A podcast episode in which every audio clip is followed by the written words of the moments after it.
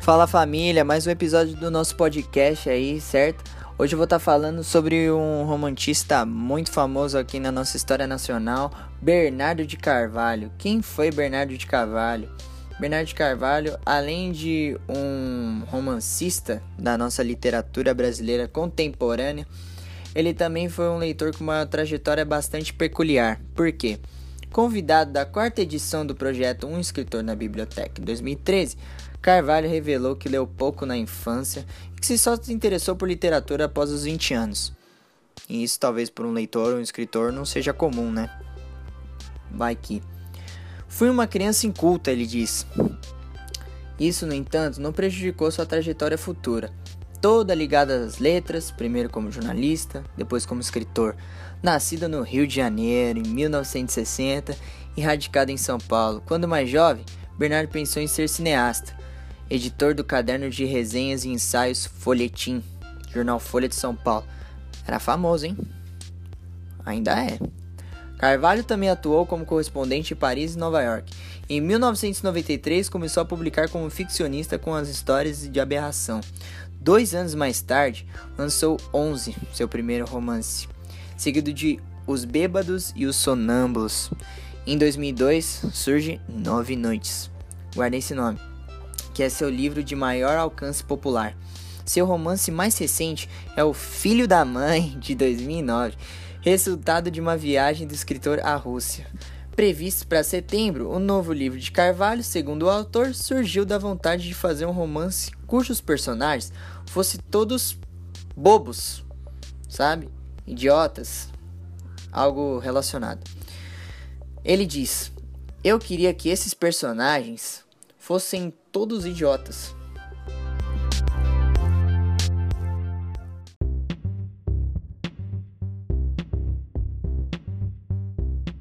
Agora eu vou dar um pouquinho do contexto histórico da obra Nove Noites.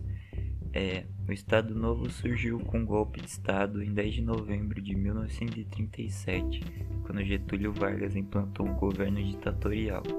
Assim, com características nazifascistas, o regime passou a combater severamente o comunismo no Brasil. Para isso, usou de violenta repressão policial.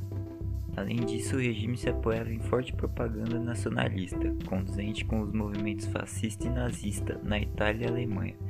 Devido a isso, impôs restrições à imigração para beneficiar os trabalhadores brasileiros. Também censurou todos os meios de comunicação por meio do Departamento de Imprensa e Propaganda.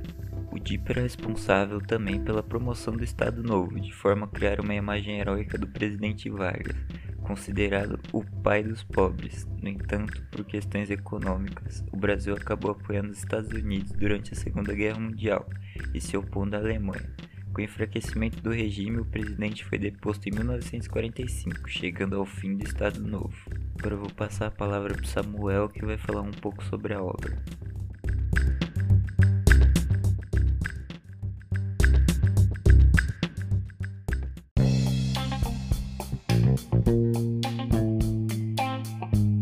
Valeu, Guilherme. Tamo junto, meu parceiro. Fala, galera. Marcos César na voz aí para mais um podcast, certo? Gente, o Guilherme ele apresentou um pouquinho do contexto histórico aí, certo? E agora eu vou falar um pouquinho sobre a obra, né? Que é a obra das Nove Noites, né? Gente, a Obra das Nove Noites é um livro que traz uma história do bastidor muito grande, porque na verdade essa história ela acaba sendo uma parte do romance, o bastidor dele mesmo, do próprio autor. Essa experiência da construção do romance teve uma pesquisa de uma obsessão muito grande por esse personagem. Qual era esse personagem? É um personagem suicida real, um antropólogo americano que se matou com 20 e poucos anos entre os índios aqui no Brasil. É curioso desse livro, ô família, porque quando ele tinha escrito, ele chamou de Trinca, que são três livros deles que se assemelham muito estruturalmente e formalmente. Chegou uma hora que ele tava meio de saco cheio, ele queria se livrar daquelas coisas, sabe? E ele quis fazer um livro de contos. Quis fazer um livro de contos, algo diferente. E aí ele apresentou pro editor dele, achando que estava se libertando dos livros anteriores. E aí o editor dele falou: "Não, Achei horrível, cara. Não gostei. O diretor nem ligou. Os três meses passaram.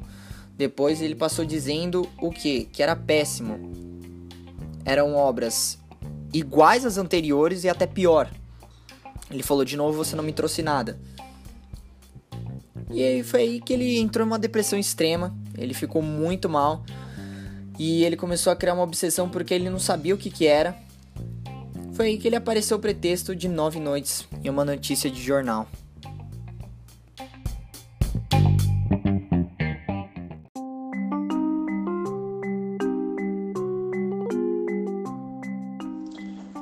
Fala Marcão, só mais me falando aqui, gente. Boa noite, boa tarde, bom dia, tanto faz. É, e ah, eu iniciei a pesquisa sobre o antropólogo americano e comecei a me interessar muito por esse cara. Eu queria chegar a uma conclusão para o suicídio dele. Mas chegou no momento que eu entendi que não tinha solução possível diante da pesquisa, da minha investigação. A solução que poderia existir era somente através da ficção, pela imaginação. Nessa hora me lembrei que não estava fazendo um livro de pesquisa ou de jornalismo. Esse argumento do Nove Noites era para eu não era para que eu não voltasse para o meio da literatura, não me encaminhasse para o jornalismo ou antropologia. Então, eu percebi que a solução do livro era a imaginação. E sabendo disso, incorporei um pouco de, da minha autobiografia. Eu nunca tinha pensado, nunca tinha passado pela minha cabeça que esse romance poderia ser uma combinação entre pesquisa da morte do antropólogo com a minha autobiografia, o que é algo muito louco. E o mais curioso é que a autobiografia surge justamente na hora em que lembro que quero fazer ficção. É como se a memória e a autobiografia, na verdade, fossem imaginação desde sempre. Porque quando eu pensei na solução da imaginação, o que veio foi a autobiografia, como se fosse algo enviado por Deus.